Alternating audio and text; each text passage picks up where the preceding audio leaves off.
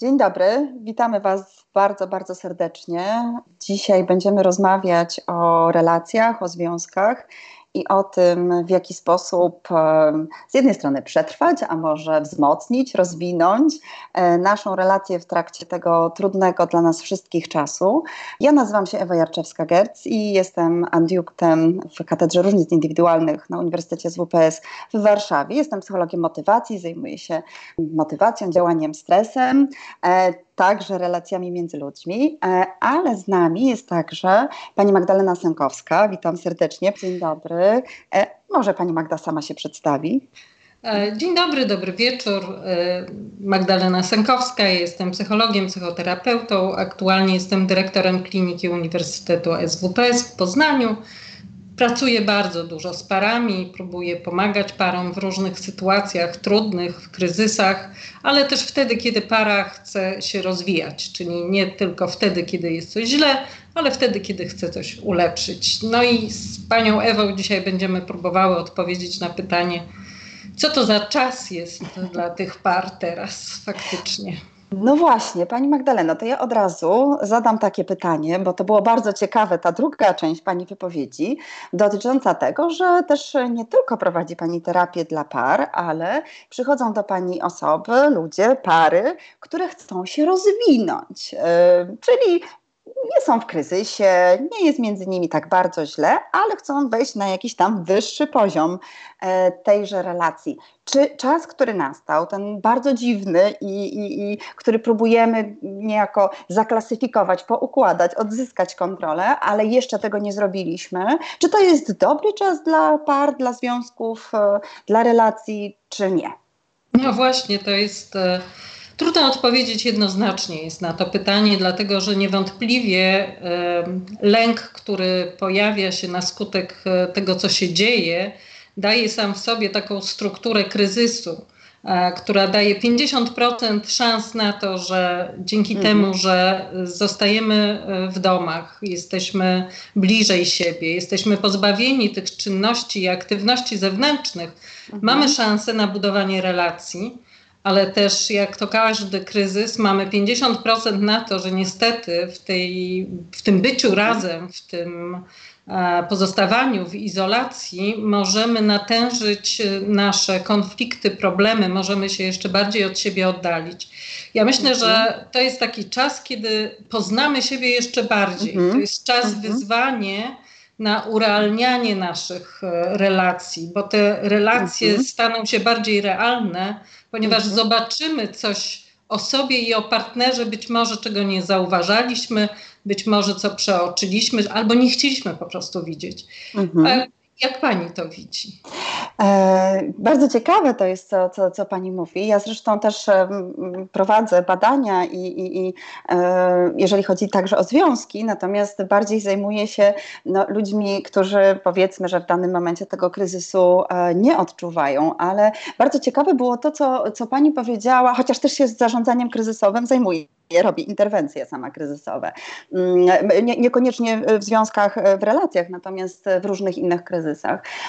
Że y, ten fragment dotyczący tego, że my się nagle poznamy bardziej. I na przykład jeszcze, nie wiem, półtora tygodnia temu, dwa tygodnie temu, um, ponieważ często popularyzuję naukę i mam kontakt z dziennikarzami, to wiele, wiele pytań dotyczyło jeszcze przed e, właśnie całą epidemią koronawirusa w Polsce. Pytania dotyczyły tego, jak znaleźć ten czas, jak, e, jak, jak właśnie mm. zatrzymać się na chwilę.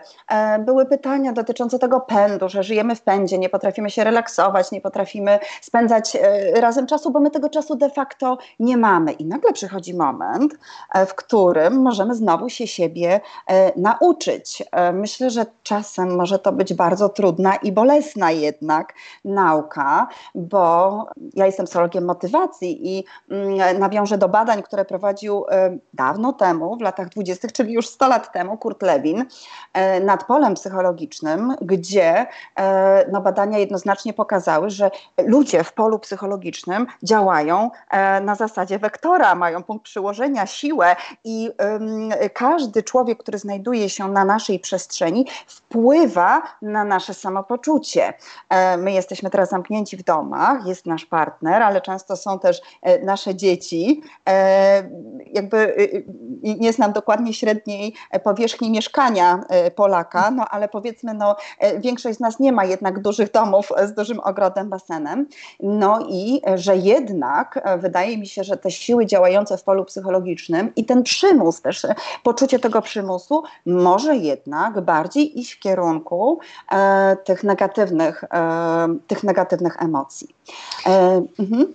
Tak Jak może pani... być, tak może być, ale też tak nie musi być. Ja, e, ja pracując z ludźmi, realnie pracując tak. ze związkami, wyznaję takie e, założenie, że póki mhm. ludzie są ze sobą, to mhm. ciągle można jeszcze coś zrobić. Póki mhm. ze sobą się spotykają, e, mhm. to e, jeszcze mają wpływ na tę sytuację.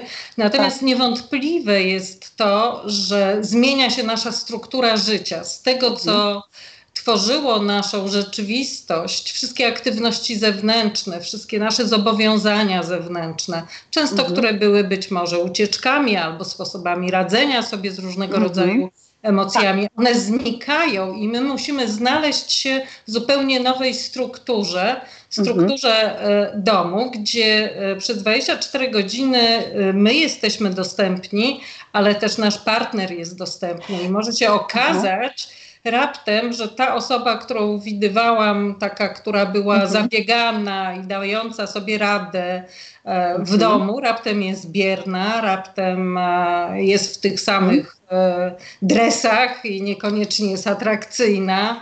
I mhm. raptem się okazuje, że zajada chipsy, a ja tego nie widziałam, albo mhm. może się okazać, że przez mhm. cały czas ogląda jakieś seriale, które do tej pory wydawało mi się, że są tylko czym sporadycznym. Pani Magda, a mam pytanie, czy to jest tak, że e, w związku z tym, że jesteśmy zamknięci teraz na niewielkiej przestrzeni razem, że to jest trochę tak, że nasz mechanizm, e, który bronił się przed różną wiedzą, często bardzo efektywnie, że nasze mechanizmy obronne to jest po prostu taki moment, że one wpadły na ścianę. I tu już się po prostu nie da stosować tych mechanizmów obronnych, które sprawiają, że ludzie się nie konfrontują tak naprawdę z rzeczywistością. Bo na przykład moje doświadczenie jako pracy psychologa, e, psychologa motywacji, e, ja prowadzę różnego rodzaju i e, spotkania indywidualne, ale też, ale też różnego rodzaju warsztaty grupowe. Bardzo często jest tak, że, że moje, to z moich doświadczeń wynika, że my jednak rozkochaliśmy się w mechanizmach obronnych. My staramy się nie widzieć pewnych rzeczy. E, ja, ja może przypomnę e, Pani i Państwu, był taki bardzo ciekawy, mm, bardzo ciekawy teatr telewizji parę lat temu, co jakiś czas jest e, powtarzany. Wydaje mi się, że tytuł to jest Zdrada na trzy faksy. Z Krystyną Jandą, Englertem, Dorotą Segdą i Marią Seweryn. Ja tylko powiem krótko historię, jaka jest, bo być może ona stanie się ciekawą kanwą do tego, żebyśmy dalej tę dyskusję prowadziły.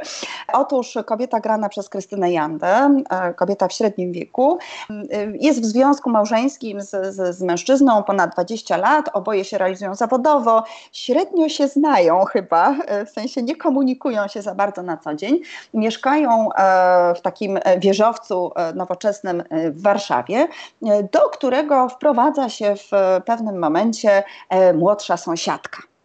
I e, klasycznie, idąc klasycznym scenariuszem, e, małżonek naszej głównej bohaterki nawiązuje romans z tą młodszą, e, istotnie młodszą kobietą. Ona natomiast wysyła żonie swojego kochanka faksem informację o tym, że on ją zdradza. Oczywiście naj, najczęściej intuicyjnie myślimy, oj, no to jak ona już o tym się dowiedziała, dostała taki faks, ona teraz pójdzie do niego i e, zacznie to weryfikować, że będzie, będzie, po prostu będzie go z tego rozliczać. Co się okazuje? Ona zaprzecza ona zawsze, jakby mechanizmy obronne są tak silne, że ona mówi, to niemożliwe, przecież ja bym wiedziała, absolutnie to jest nieprawda. E, po czym e, ta kochanka w bardzo ciekawy sposób konfrontuje jednak naszą bohaterkę z rzeczywistością, bowiem każe jej iść na, e, tam na półpiętrze, znajduje się pomieszczenie i z wentylacji można obejrzeć różnego rodzaju sceny, które odbywają się w mieszkaniu kochanki. No więc o omówionej porze nasza bohaterka idzie i jednak no, widzi, że rzeczywiście mąż ją zdradza, tak? I musi się skonfrontować z tą e, sytuacją. No właśnie, i jakby e, dopiero w tym momencie, kiedy ona widzi to na własne oczy, staje w sytuacji, kiedy e, rzeczywiście zaczyna konfrontować i siebie, i męża z problemem. Czy to jest trochę tak, że właśnie ten przymusowy pobyt w domu to będzie, to będzie te, ta wentylacja, przez którą my zobaczymy naszego partnera, naszą partnerkę? Trochę tak, ale e, to, to nie będzie zawsze ta wentylacja, przez którą będziemy widzieć same złe rzeczy. To jest mhm. zawsze też szansa na zobaczenie tego, że osoba, która do tej pory była może niezainteresowana budowaniem relacji wewnątrz domu, że da radę, że jest ciepła, że potrafi bawić się z dziećmi, że potrafi mhm. zrobić nam niespodziankę. Znaczy, na pewno siebie jakoś zaskoczymy, ponieważ zobaczymy siebie w zupełnie innym wymiarze i staniemy wobec innych wyzwań. Wielkim wyzwaniem jest szczególnie dla pary to, kiedy nie mogą wspólnie być ja tutaj mam na myśli pary, które e, są w rozdzieleniu, gdzie mhm. jeden z e, partnerów e, jest za granicą na przykład albo pracuje w innym mieście i nie mhm. mogą ze sobą spędzić czasu. Ja myślę, że to, to jest bardzo duże mhm. wyzwanie, jak być nadal ze sobą w czasach zagrożenia, a budować związek tej fizyczności też nie mając. No, mhm. myślę, że to y, staniemy wobec y, wyzwania, na które nie ma recepty, są pewne podpowiedzi. Natomiast to, co jest bardzo ważne, żeby ludzie w związkach zapamiętali, to, co się dzieje w związku, nie jest sumą ich cech tylko osobowościowych. To, co, co mhm. się dzieje w związku, jest mhm. efektem tego, co jest pomiędzy nimi, co ludzie mhm. między sobą wytworzą. Im więcej między sobą wytworzą powiązań, dróg dojścia, nie zawsze przyjemnych. To, co myślę dobrze, żebyśmy powiedziały, to to, że urealnienie więzi, urealnienie związku nie polega na tym, że ten związek dobry to jest przyjemny. Związek o. dobry o. Mhm. autentyczny, jest mhm. realny. Są w tak. nim różnego rodzaju przeżycia, emocje, mhm. różne doświadczenia, oddzielenia, samotności trochę, wycofania, niemożności dojścia do drugiej osoby, ale ważne jest to powiedzieć. Przyjemnie to nie zawsze znaczy dobrze, źle i napięcie nie zawsze znaczy, że jest gorzej, że coś się złego dzieje. Jasne. E, ja myślę, że to jest w ogóle bardzo istotne, o czym, e, o czym Pani powiedziała, na co Pani zwróciła uwagę, bo e, myślę, że w ogóle ta sytuacja, która nadeszła, to jest jednak taki moment, w którym my musimy odkryć, że przyjemność nie jest celem życia. Pani powiedziała, nie jest celem związku, że, że dobry związek nie oznacza tylko, że związek jest przyjemny, prawda? Mm. Ja w ogóle uczę o tym, jako psycholog motywacji, że w ogóle w działaniu i motywacji, w ogóle w aktywności człowieka nie zawsze chodzi właśnie o tę przyjemność przyjemność. Oczywiście ona jest ważna, bo ona nas ładuje energetycznie, my potrzebujemy przyjemnych doświadczeń, ale e, bardzo często jest tak, że my jakby koncentrując się wyłącznie na przyjemności, no bardzo wiele nie zauważamy, ale także uzależniamy się od tej przyjemności. Myślę, że być może to jest właśnie okoliczność, żeby powiedzieć o tym, że dlaczego ta przyjemność też bywa groźna, bo my jesteśmy w stanie uzależnić się od wszystkiego. I mm, najnowsze badania z zakresu neuronauki pokazują, że my mm, uzależniając się od, nie wiem, jedzenia, od, e, od wszystkiego zresztą możemy, ale od jakichś przyjemnych bodźców, to sprawia, że te szlaki dopaminergiczne, które związane są właśnie z dostarczaniem przyjemności do kory mózgowej, że one zostają tak zaktywizowane, że my potrzebujemy coraz więcej kolejnych bodźców przyjemnych, żeby ten sam stan przyjemności mhm. wywołać. Więc jakby i potem szukamy w relacji ona przestaje, rzecz jasna, w pewnym momencie li tylko przynosić przyjemność, bo życie to także konieczność no, nie wiem, zarobkowania, pojawiają się dzieci, obowiązki, konieczność wstania w nocy, więc myślę, że ten wątek jest bardzo istotny. Ale może odniesiemy się do pytań. Jednym z pytań było to, czy można coś zarekomendować właśnie parom, które znajdują się w tej chwili, jakby są odległe od siebie, nie mogą ze sobą spędzać czasu. Jak przetrwać, żeby się e, właśnie nie, nie tylko nie rozstać, ale być może wzmocnić relacje? Pani Magdo, czy możemy jakieś porady z Pani e, punktu widzenia? Też coś zresztą powiem, ale najpierw chciałabym klinicystkę.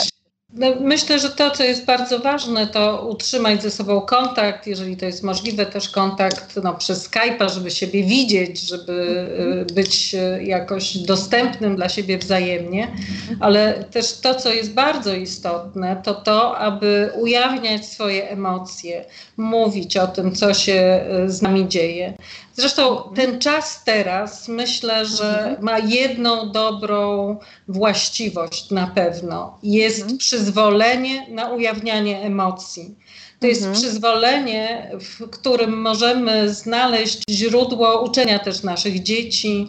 Dzieci mogą mhm. się uczyć od rodziców tego, że można nazywać emocje, mhm. ale też w parach jest bardzo ważne, żeby ci ludzie, którzy są oddaleni od siebie, żeby mówili o mhm. tęsknocie, ale też żeby mówili o tym lęku, o poczuciu niewiadomej, żeby mhm. też e, mówili o tym, czym jest dla nich ta relacja, bo mhm. najbardziej niebezpiecznie się czujemy, jak nie wiemy, w jakiej relacji jesteśmy, mhm. jak mamy niejasność zdefiniowanej relacji, jak jesteśmy zagrożeni, czy my będziemy razem ze sobą, czy też nie. Mhm. Dlatego też mhm. potrzebujemy wielu zapewnień, e, tego, czy jesteśmy w relacji, która jest trwała, czy my musimy za każdym razem potwierdzać tę relację, czy tylko możemy mhm. być spokojni i możemy mhm. ze sobą budować jakieś porozumienie. Okej. Okay. E, pani Magdo, takie, takie pytanie do klinicystki, bo z moich doświadczeń e, pracy z ludźmi e, wynika, że my bardzo często jesteśmy sparaliżowani przez strach.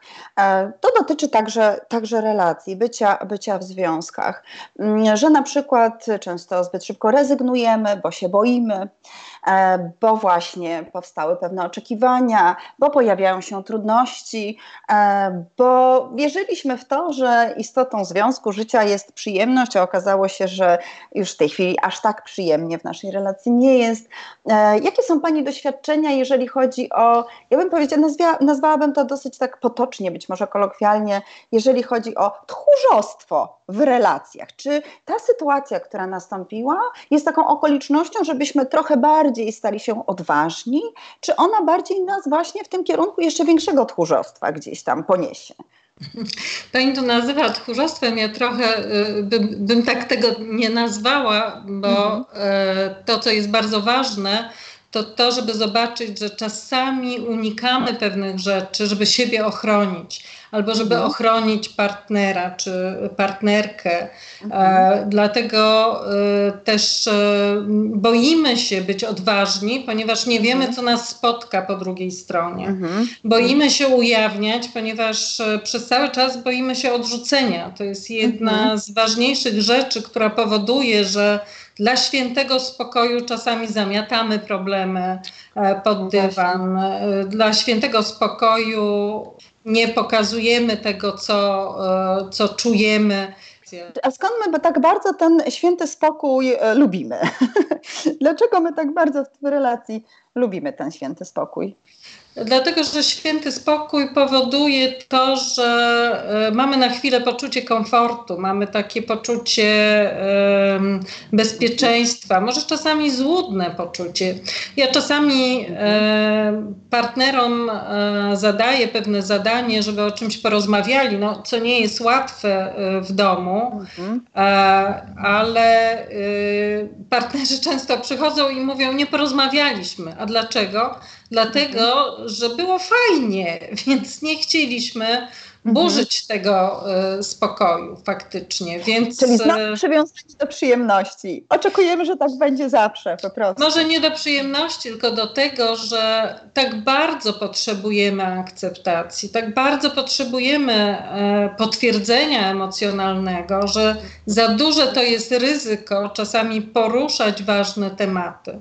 Dlatego też myślę sobie, że mhm. problem mogą mieć teraz pary, które są w jakimś zawieszeniu. Problem mogą mieć pary, mhm. które teraz są w kryzysie, czy które się chciały zdecydować na separację. Tak, właśnie. I tak? dokładnie pani trafiła, bo takie pytanie na czacie się pojawiło. Jak mają radzić sobie w tym czasie osoby, które są w separacji? No, y, zależy jak ta separacja przebiega, jak ta separacja y, wygląda. Y, czy to jest separacja po to, żeby zobaczyć, czy jeszcze coś nas łączy, czy to jest separacja przygotowująca do rozstania się Mhm. E, ludzie podejmują separację z różnych przyczyn, i bo w różnych celach, więc e, mhm. to, to jest zależne. Natomiast mhm. to, co jest bardzo ważne, być może e, teraz ten mhm. moment może pomóc Mhm. żeby pomóc wejść mhm. w kontakt.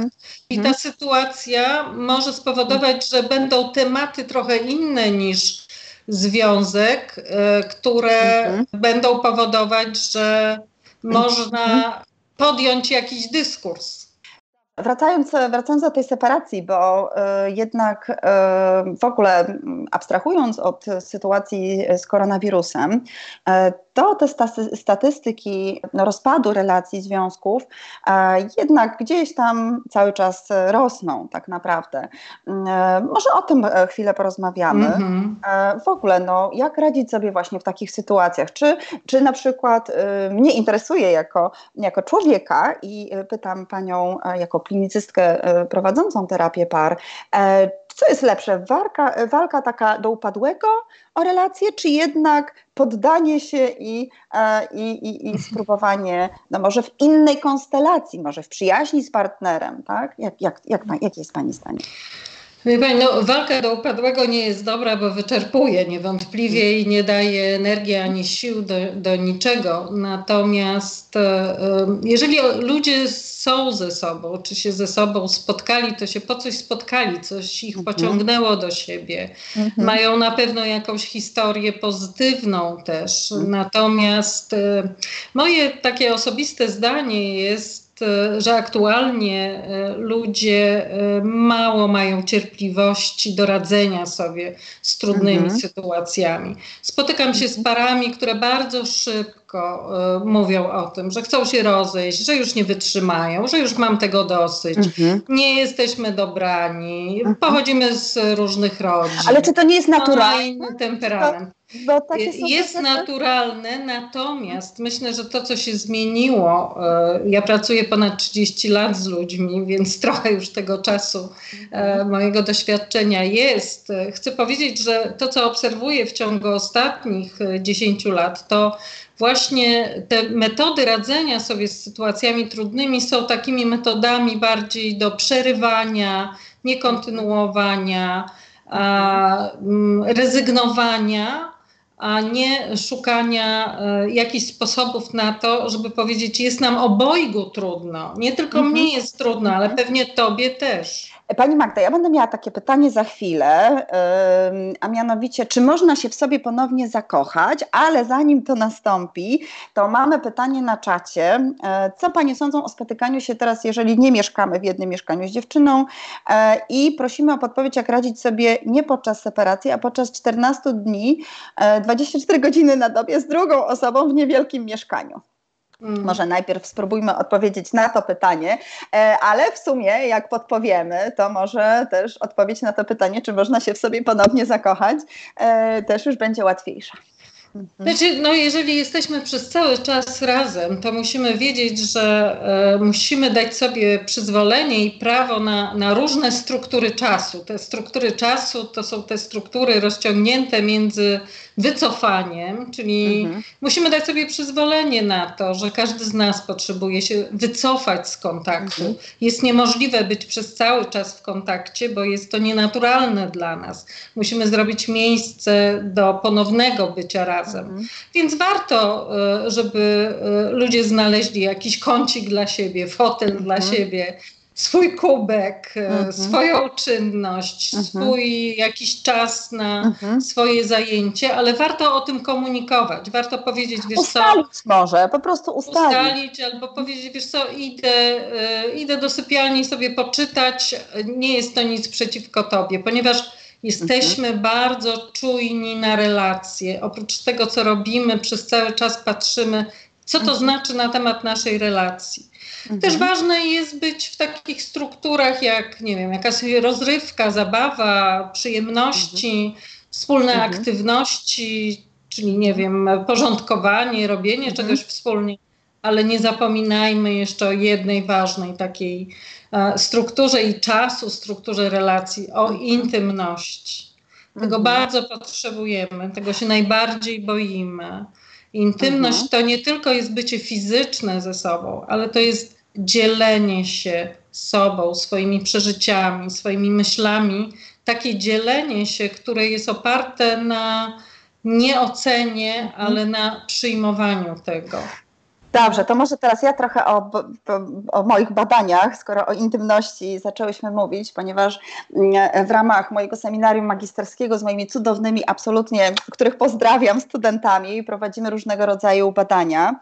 I jedno z nich dotyczyło właśnie miłości e, i tego, czy, e, czy, czy, czy jaka jest dynamika tej miłości i czy możemy mm, w jakiś sposób świadomie, e, może niekoniecznie w tych związkach, które przechodzą w tej chwili przez kryzys, mm, w jakiś sposób tę miłość rozbudzać.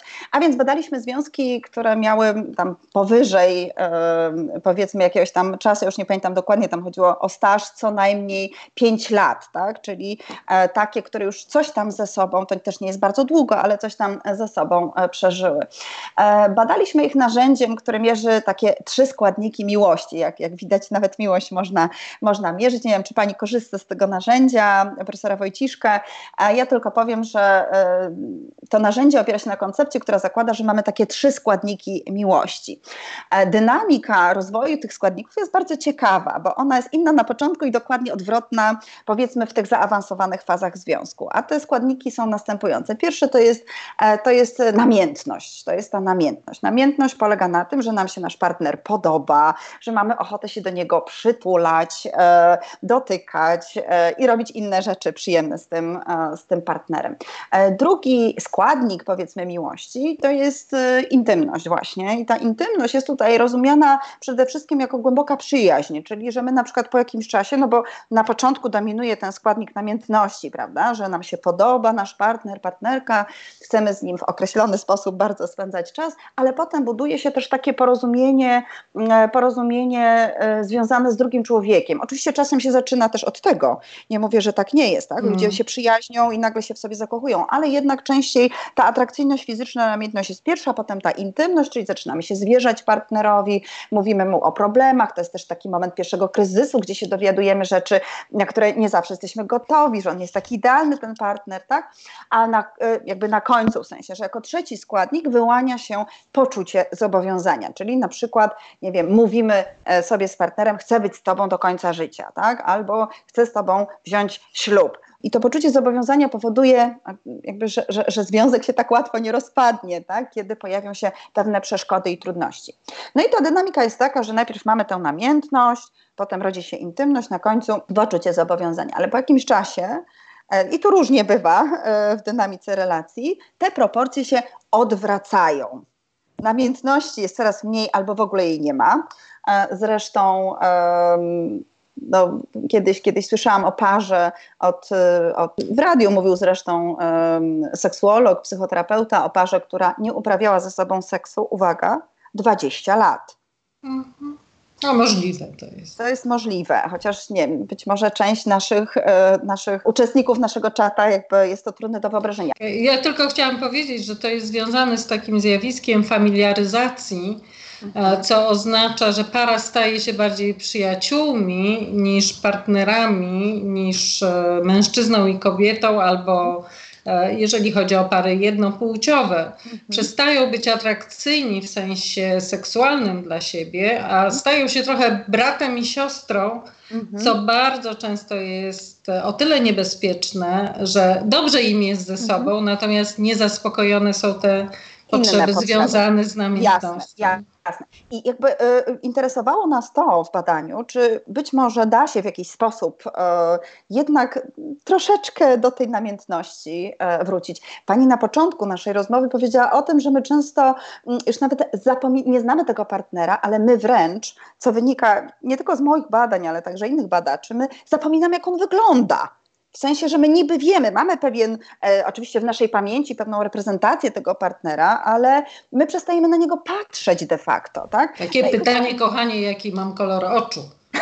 Sprawdzające. bardzo trudne, może być bardzo trudne. Tak. Więc, e, więc chcieliśmy sprawdzić, czy może jakąś prostą techniką e, będziemy mogli te proporcje trochę odwrócić i oprócz tego poczucia zobowiązania, które dominuje w związkach, nie wiem, które są ze sobą 10, 15, 20 lat, troszkę przywrócić jednak tej, tych emocji takich, powiedziałabym, bardziej e, cielesnych. W związku z czym, ponieważ w tej chwili rozwijamy taką koncepcję neurouważności, czyli takiej uważności, która łączy w sobie zarówno to podejście takie medytacyjne, ale jednak jednak też podejście poznawczo-społeczne. Ono polega na tym, że jesteśmy otwarci na nowość, inność, różnorodność, że właśnie nie tylko przyjemne e, bodźce nas interesują, ale jakby ciekawe. E, wszystko e, jakby rozpatrujemy jako coś interesującego. No więc badani musieli wykonywać takie proste, proste ćwiczenie. Do, do badania zgłosiły się pary I, i, I zarówno e, jakby partner i partnerka, czy tam głównie mieliśmy pary heteroseksualne,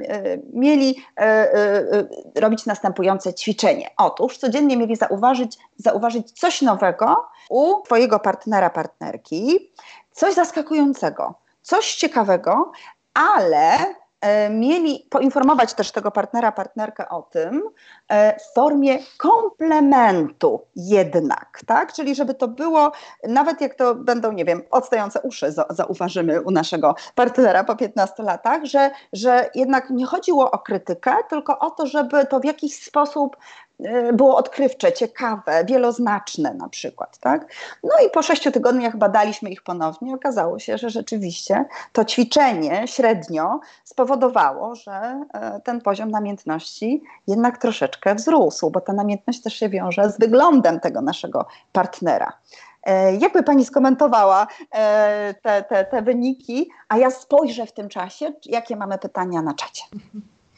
Znaczy, e, ja myślę, że e, to są dobre, zawsze wspomagające e, zadania, ćwiczenia, natomiast byłabym bardzo uważna na to, żeby mówić, że pojawienie się zachowania od razu oznacza jakąś zmianę. Myślę, że Zmiana w parze jest wtedy, kiedy para dociera do swoich potrzeb, naprawdę do, mhm. do swoich potrzeb głębokich. Ale to może otwierać na potrzeby e, też. Tego może otwierać, ale mhm. niekoniecznie musi e, mhm. spowodować e, zmiany relacji. Mhm. Oczywiście, jak mówię, jest to dobry sposób, jakiś sposób na rozpoczęcie mhm. zaciekawiania się sobą, ale to, co jest bardzo ważne, dla mnie być może ja intymność inaczej definiuje, niż to mhm. pani przedstawiła. Dla mnie intymność to jest zdolność dzielenia się i zdolność przyjmowania, zdolność responsywności, e, bycie tym, który przyjmie to, co mój partner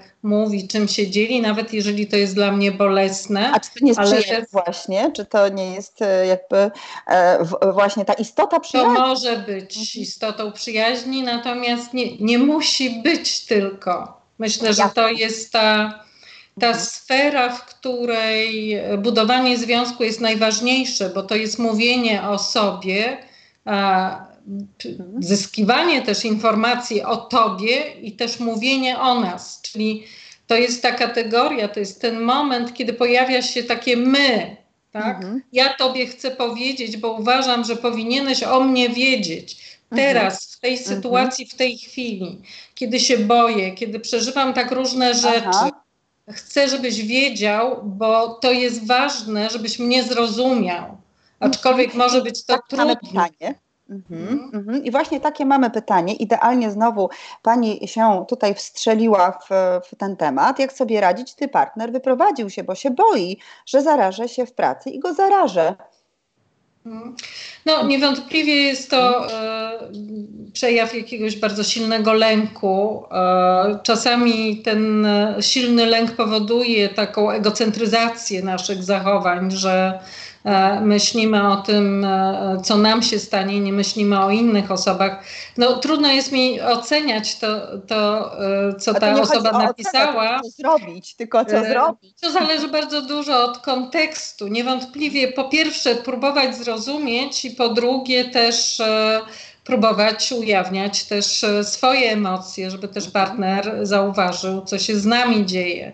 No, mhm. ruch w parze nie może być mhm. jednostronny, on musi być e, obustronny, musimy brać pod uwagę to, co się ze mną dzieje, co się dzieje z drugą osobą.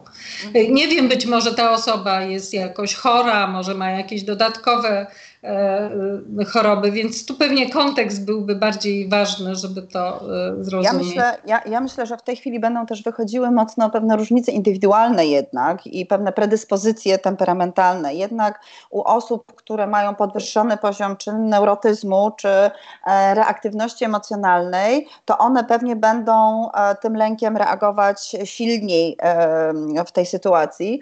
Mm, I bez wątpienia, ja, ja w ogóle ostatnio e, robiliśmy badanie dotyczące epidemiologii przeróżnych zaburzeń, wszystkich zaburzeń psychicznych Polaków. Tam na szczycie znajdują się, oprócz oczywiście takich jednostek chorobowych, myśmy dokonywali pomiarów w sferach nie wiem, związanych ze snem, stresem i tak dalej. Podsumowując te badania, mm, to, to, to, to właśnie dominującymi problemami psychicznymi Polaków, jeszcze zanim w ogóle to wszystko się wydarzyło, bo badanie robiliśmy na przełomie grudnia, stycznia, to, to był stres e, ogromny, problemy ze snem, ale to, co niezwykle ważne i też z punktu widzenia tego pytania, myślę, e, to wysoki poziom zaburzeń lękowych. E, mhm. Że jednak tych zaburzeń jest po pierwsze coraz więcej, coraz silniej, intensywniej je, ich doświadczamy. I ostatnio czytając fantastycznego zresztą Johna Ardena, nie wiem czy pani kojarzy takiego mm. neuropsychiatrę, jest fenomenalny. E, I e, czytając jedno z opracowań, przeczytałam o tym, w jaki sposób w tej chwili, mm, nie będąc oczywiście terapeutą, ale jakby wykorzystuję w pracy z ludźmi te elementy też terapeutyczne, mm, e, o tym, że w chwili obecnej w terapii zaburzeń lękowych ta, ta terapia nie polega na tym, że się zbija konkretne lęki, teraz się boisz koronawirusa, no to jakby uracjonalnimy, tak, że, że takie, a takie są szanse na zachorowanie. Potem jak zachorujesz, to tak takie, a takie są szanse na e, wyleczenie, tudzież e, e, jakby nie wyleczenie. Że nie zbija się kolejnych lęków, bo one generują kolejne lęki. Jak zbijemy jeden lęk, pojawia się kolejny. Tak? Jedna, jedna z pacjentek Ardena zresztą pisała o tym, bo jej matka miała zaburzenia lękowe i jej ojciec poświęcił swoje życie na zbijanie lęków żony, tak? Czyli bała się tego, on zmieniał, bała się tamtego, on zmieniał. I już przechodząc do sedna, że ta terapia w tej chwili idzie w kierunku, dlatego też mnie interesuje ta koncepcja, jednak właśnie właśnie tej neurouważności, czyli otwartości na wieloznaczność, czyli ona idzie jakby w kierunku uświadomienia ludziom, że rzeczywistość do końca nie jest przewidywalna, że świat jest bardzo różnorodny, że jest wieloznaczny i że paradoksalnie to właśnie daje kontrolę człowiekowi. A dlaczego? Dlatego, że my możemy reagować w sposób elastyczny na zmiany, które się w tym środowisku e, pojawiają. To a propos tych lęków. Mhm. E, odnosi się Pani do, do tego, że u kogoś mogą się takie reakcje pojawiać, ale wsadzając to wszystko, wkładając w kontekst pary, można powiedzieć, e, że istnieje coś takiego w parze jak e, ważny kontrakt ochrony czy opieki.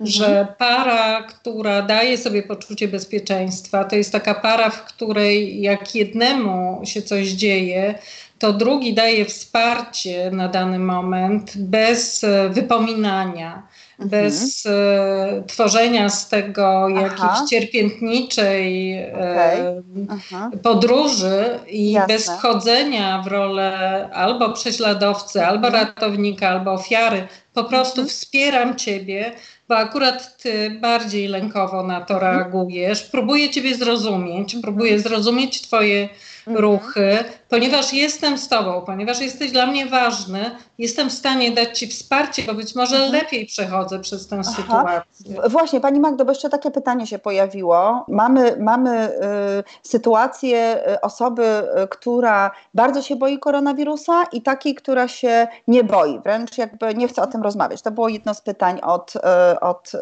widzów. Jak ze sobą rozmawiać w momencie, kiedy właśnie jedna osoba y, bardzo naciska mówi dużo o tym, ma dużą potrzebę rozmowy, boi się strasznie i tak dalej, a drugi, druga osoba uważa, że to nie jest tak, tak bardzo groźne, o, tak bym powiedziała.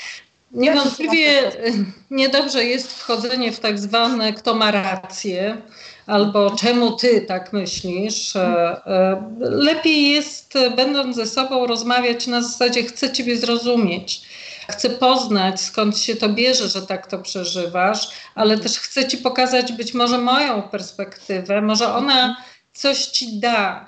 Nasz mhm. problem w naszym życiu też polega na to, na tym, że nie widzimy opcji, że często mamy tylko jedną, swoją opcję wymiana mhm. między partnerami, pokazanie też tego, że ja inaczej rozumiem tę sytuację. To nie jest e, siła pokazania, że moje lepsze, tylko jest pokazanie tego, zobacz, takie okno widzenia tej sytuacji też jest możliwe. Mhm. Może, może spróbujesz z tego skorzystać, a jak nie, to też jest to ok. My w mhm. naszym e, byciu razem mało dajemy sobie przyzwoleń to, co bardzo powoduje rośnięcie ludzi, rozwój ludzi, to są przyzwolenia. Masz prawo do tego. To jest ok, jeżeli tak myślisz. To jest ok, jeżeli się boisz, ale też jest ok, kiedy ja ci mówię, że ja nie przeżywam tego w taki sposób. To nie znaczy, że ciebie nie akceptuję. Ja jestem trochę inny. Więc to mhm. Mnie się wydaje, że w takiej sytuacji, jeżeli mhm. ludzie będą się wymieniać swoimi Aha. sposobami widzenia świata bez gry, bez mhm. walki, mhm. czyje lepsze, osiągną lepsze porozumienie. A rozmowa da ulgę, przyniesie zniesienie mhm. napięcia. Naprawdę mhm. moc uzdrawiająca rozmowy jest wielka, a my rzadko mhm. z tego korzystamy. Zgadzam się, ja też bardzo często właśnie o tym mówię, że jakby podstawa to jest podstawa, tak? to jest ta y, rozmowa, komunikacja, zresztą pojęcie komunikacji wywodzi się tak naprawdę od pojęcia e, bliskości e, i relacji, więc, więc ta komunikacja. No ale myślę, że wielu naszych e, słuchaczy, widzów chciałaby wiedzieć, choćby ja, ja, ja to widzę, mam syna nastoletniego, nie wiem, rozmawia ze swoimi kolegami. Jedni mają taką, taką, a oni pewnie to też biorą od swoich rodziców, tak? Jedni mają taką E, tendencję, żeby, żeby e, właśnie wywoływać ten lęk, w sensie dużo mówić, że jesteśmy zagrożeni, wszyscy będziemy chorzy i tak dalej, no a, a drudzy jakby w ogóle się tego nie boją i, mm, i, i e, jakby nie chcą, nie chcą tak się na tym skupiać, o tym tyle rozmawiać. I właśnie nasi słuchacze proszą, żeby więcej, więcej powiedzieć w kontekście tego koronawirusa jednak, tak, o tym, czy, czy, czy w takim razie, no nie wiem, powinniśmy z tą osobą, która tak bardzo się boi i tak bardzo chce o tym wiedzieć i, i ciągle być na bieżąco, a, a my nie chcemy. No co wtedy zrobić? Tak? Siedzimy w jednym salonie, załóżmy, mamy mieszkanie 30 e, metrów, telewizor jest włączony, cały czas lecą wiadomości i mówi do nas ten nasz partner, o Jezu, popatrz, słuchaj, znowu kolejne przypadki, wszyscy umrzemy, tak, już nie ma żadnej przyszłości, no, a my mamy na ten temat zupełnie inny pogląd. No i co w tej sytuacji zrobić? Bo pojawiają się właśnie takie pytania, ludzie chcieliby e, wiedzieć. Mhm. E, niewątpliwie w takiej mhm. sytuacji niedobrze jest unikać tego tematu, ale niedobrze jest też eskalować. Być może warto zapytać się, czy jest coś, co ja mogę zrobić dla ciebie, czy jest coś, mhm. czego ty potrzebujesz ode mnie. Przenieść uwagę z informacji zewnętrznych, z zagrożenia zewnętrznego, przenieść uwagę na relacje, na bycie razem zaproszenie do czegoś, co może być przyjemne. Zmiana pobudzenia, w jakim Aha. jest dana osoba, zmiana orientacji, z informacji, być może na Czyli na przykład zadbanie o namiętność. E, zadbanie o namiętność, chociaż nie wiem, czy tak łatwo będzie przejść z tego mhm.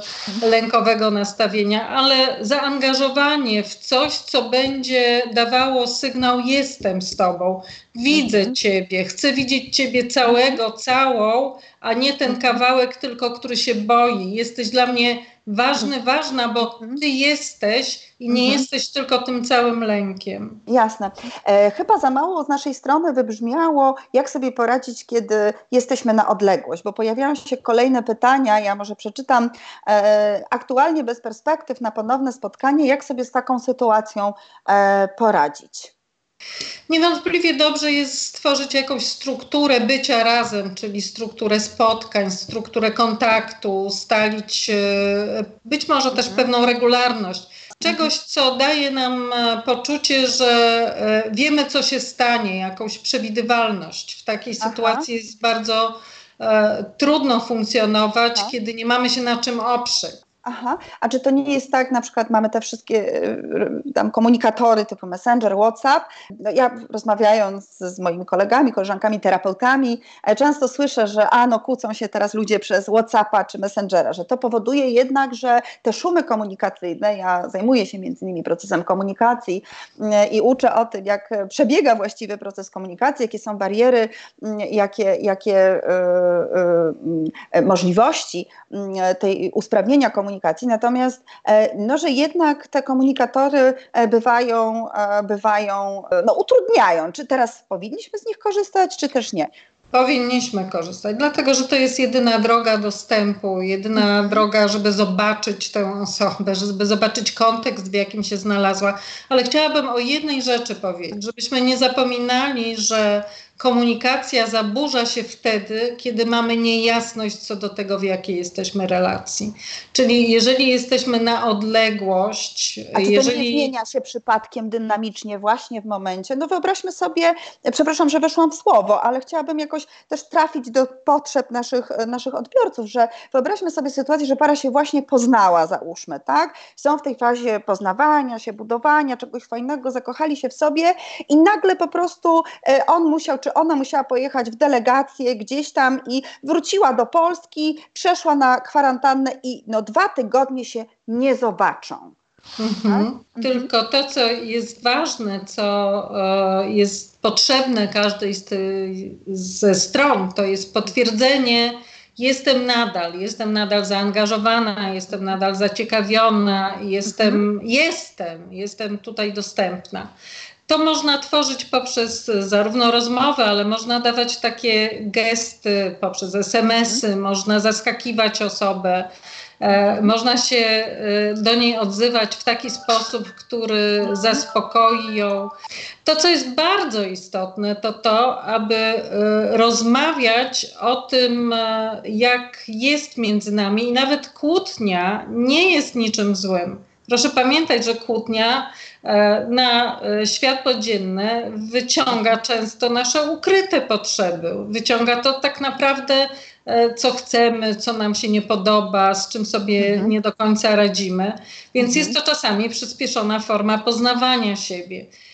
Zresztą badania, które robił Gottman, pokazują, że właśnie nie konflikty są przyczyną rozejść ludzi, mhm. tylko E, pogarda, lekceważenie, krytyka, obojętność to są te rzeczy, które nas oddalają od siebie. Mhm. Więc e, póki jesteśmy w kontakcie i nawet jeżeli to napięcie się przekłada na różnego rodzaju zaczepki, umawiajmy się, kontraktujmy, róbmy jakieś e, postanowienia, coś uzgadniajmy, bo to mhm. na pewno pomaga, daje poczucie bycia razem. Mhm. Mamy takie pytanie, jak pogodzić pracę 8 godzin zdalnie razem z ciągłym przebywaniem z partnerką w jednym pomieszczeniu, kiedy ona domaga się uwagi w tym czasie? No tak to jest, że y, w zależności od tego, jakie mieliśmy też doświadczenia z przeszłości, mhm. niestety w związku bardzo silnie wpływa na to, jak jesteśmy w związku, nasze doświadczenia przywiązaniowe mhm. z wczesnych lat.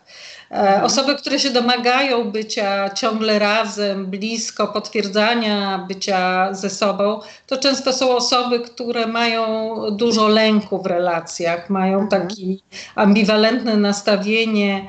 E, jesteś ze mną, to dobrze, ale jak tylko zrobisz jakiś ruch, odejdziesz ode mhm. mnie, to być może już nie chcesz być ze mną. E, czasami trzeba zdać sobie sprawę z tego, czy, czy daje wystarczającą ilość wskazań na to, że jestem z tą osobą, czy ta osoba mhm. dostaje uwagę. Ale mhm. czasami też warto sobie zdać sprawę z tego, że cokolwiek zrobię, ta osoba może być też nienasycona. Mhm. Więc e, dobrze jest z taką osobą też kontraktować, uzgadniać. Słuchaj, teraz potrzebuję tego czasu na, na swoją pracę.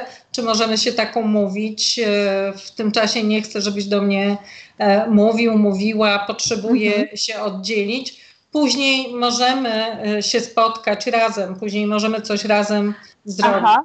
A z takich praktycznych e, porad, czy na przykład, nie wiem, postawienie między sobą jakiejś, nie wiem, kotary, czy użycie jakiejś zasłony, e, czy, czy, to, czy to może wspomóc? Może pomagać, może mhm. pomagać, może pomagać to, że ja e, wtedy inaczej ustawiam fotel, jesteśmy w innej konfiguracji w pokoju co, cokolwiek, co mhm. będzie takim hasłem, teraz jestem w innym przedziale zaangażowania, w innej mhm. e, strukturze e, czasu. No, mhm. potrzeba bliskości jest bardzo e, silną potrzebą, lękową też często. Mhm. My potrzebujemy bliskości, ale też potrzebujemy oddzielenia. Niech Państwo o tym pamiętają, że oddzielność czasami na terenie tego samego miejsca, w którym jesteśmy, nie jest niczym złym. Oznacza, maksymalne zaufanie do samego siebie i do drugiej osoby, że mogę się oddzielić i nic złego w tym czasie w relacji między nami się nie stanie. To jest mhm. oznaka dobrego związku. Bycie mhm. ciągle w symbiozie i zlanymi czasami oznacza bardzo silny lęk. I to mhm. znowu ta sytuacja, w której jesteśmy, znowu postawi nas wobec redefinicji naszych związków kiedy się czujemy dobrze, kiedy jest dobrze. Być może trzeba będzie znaleźć to wypośrodkowanie między e, byciem bardzo blisko, a byciem w jakichś swoich zajęciach autonomicznych, e, oddzieleniach, bo tego potrzebujemy i zdrowy związek musi oscylować między tym. Mhm, Okej, okay. czyli poszukiwanie takiej przestrzeni. E, tak. między taką bliskością, a jednak e, pozostawieniem. E, Związek to jest ruch. Wszystko, mhm. co jest ciągle takie samo, mhm. jest zagrożeniem dla związku. Dlatego warto szukać siebie w różnych aktywnościach, w różnym Aha. typie bycia. Nie zawsze unikając konfliktów, ale też szukając takich gestów dobrej woli, szukając mhm. tego, że zrobimy coś, co będzie wskaźnikiem tego, że chcemy się zbliżać, a nie oddalać. To jest dobry mhm. czas na zmianę wzorców, na zmianę stylu, kłócenia się, mm-hmm, na mm-hmm. trochę popatrzenie jak z helikoptera na siebie, na swój związek, trochę mm-hmm. takiego porozmawiania. Gdyby nasz związek był książką, to jak myślisz, jaką książką byłby? A gdyby był mhm. filmem, to jaki tytuł byśmy dali temu związkowi? Możemy mhm. korzystać z takiej wymiany, trochę bawiąc się, trochę mhm. żartując, mhm. trochę wprowadzając swobody, ale też nie zapominając tego, że im bardziej wzmocnimy nasz związek, tym lepiej sobie poradzimy z tą rzeczywistością, która nas czeka, kiedy wyjdziemy z tego zamknięcia. No właśnie, Bo, się kiedyś tak. skończy. Ale mamy jeszcze takie pytanie. Jeśli jedno z partnerów jest w grupie ryzyka, ma słabą odporność, czy druga strona ma prawo ryzykować przeniesienie nieświadome choroby, czy lepiej się nie spotykać fizycznie jednak? Jasne, że y, zdrowy rozsądek mówi, rozdzielmy się, zadbajmy o to, żeby minimalizować zagrożenie.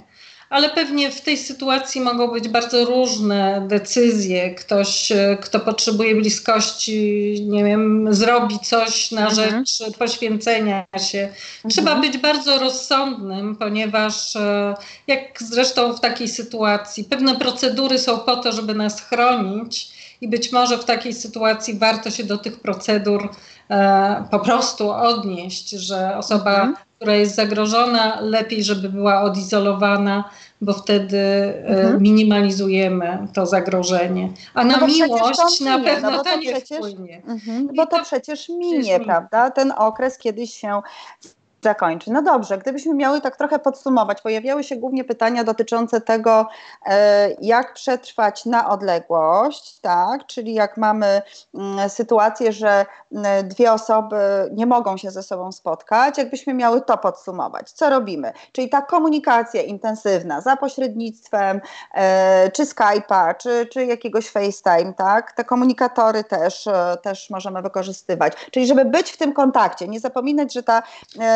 osoba jest, ale też tak. jakby utrzymywać intensywny mm, kontakt. Mhm. Ja też zalecam, kiedy się kłócimy, albo kiedy są napięcia, albo kiedy pojawiają się konflikty, używajmy takich zabezpieczaczy dyskusji, albo takich dobrych aktów e, wyjścia do osoby.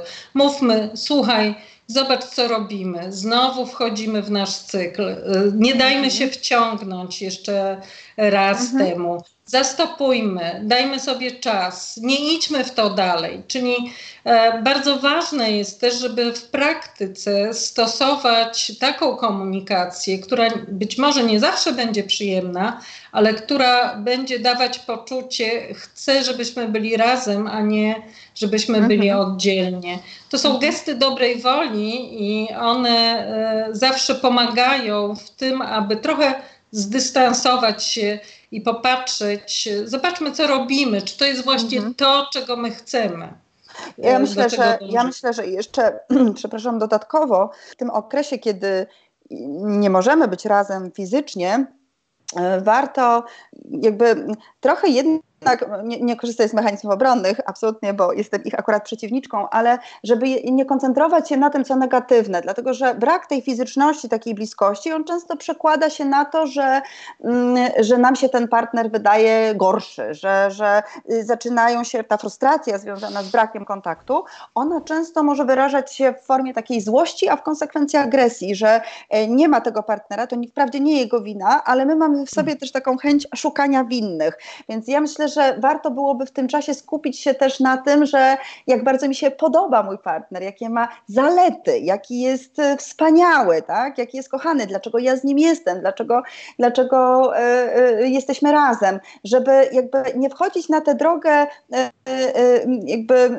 rozdrapywania ran trochę. Jeśli mamy jakieś rany, to, to rozdrapmy je, ale za chwilę, tak? W warunkach, w których będziemy mieć szansę na to, żeby to zrobić rzetelnie, żeby to zrobić w taki pełnowartościowy sposób. Czyli jednak myślę, e, że, że biorąc pod uwagę moje doświadczenia zawodowe i pracę z ludźmi, że jednak w tej chwili to nie jest czas na to, jak jesteśmy oddzieleni od siebie fizycznie, żeby eskalować jakieś tam negatywne mm, e, emocje i resentymenty, które mamy względem e, naszego partnera, partnerki. A co I tu, tu, tu mamy związki na odległość, no ale druga grupa naszych słuchaczy, widzów, to są ci, którzy, którzy muszą ze sobą być cały czas, a niekoniecznie sprawia im to e, przyjemność, a może nie do końca nie chodzi o to, że nie sprawia przyjemności, ale na przykład uniemożliwia im to pracę tak, efektywną e, w domu. To jest no. ta druga grupa. Podsumowując i rekomendując. Mhm. Umawiajmy się, nie traktujmy oddzielenia i tego, że ktoś jest zajęty pracą przeciwko sobie. Bądźmy tolerancyjni, też musimy widzieć te obszary zranienia drugiej osoby. Mhm. Czyli musimy widzieć, że pewne być może nasze zachowania mogą ranić drugą osobę, więc unikajmy też tego albo minimalizujmy to ale myślę, że to, co jest ważne, pokazujmy pozytywną intencję. Nie zawsze mamy tę intencję pozytywną. Czasem już jesteśmy tak nabuzowani, że właśnie. Ale to jesteśmy w zachowaniu. Natomiast mhm. E, będąc razem ze sobą, tak naprawdę intencja jest nasza po to, żeby e, dobrze się czuć, e, być ze sobą razem, aczkolwiek czasami robimy to przez negatywne E, mhm. zachowania, przez napędzanie bardzo negatywnego wzorca. I teraz ten czas to jest też szansa, żeby zobaczyć być może ten negatywny wzorzec i zdać sobie sprawę z tego, że to on jest między nami, a nie my jesteśmy przeciwko mhm. sobie. No, myślę, że to jest właśnie fajna taka puenta naszego dzisiejszego spotkania, że ten czas możemy wykorzystać absolutnie do tego, żeby te relacje y, w jakiś sposób wzmocnić, żeby, żeby nad nią popracować i za chwilę, kiedy wrócimy e, do tego biegu, e, który jeszcze przed chwilą mieliśmy, do tych intensywnych obowiązków, żeby mieć tę silną podstawę naszej relacji. No jest takie powiedzenie, już nie pamiętam, czy to przysłowie jakieś, e, jaki jest dach, okaże się wtedy, kiedy zacznie padać deszcz. Mhm. Właśnie pada, też, właśnie pada. tak jest. Mhm. Okay, super. Dziękuję mhm. bardzo. E, dziękuję. Ja również dziękuję. Dziękujemy Państwu e, za uwagę i być może do usłyszenia. Życzymy wszystkiego dobrego.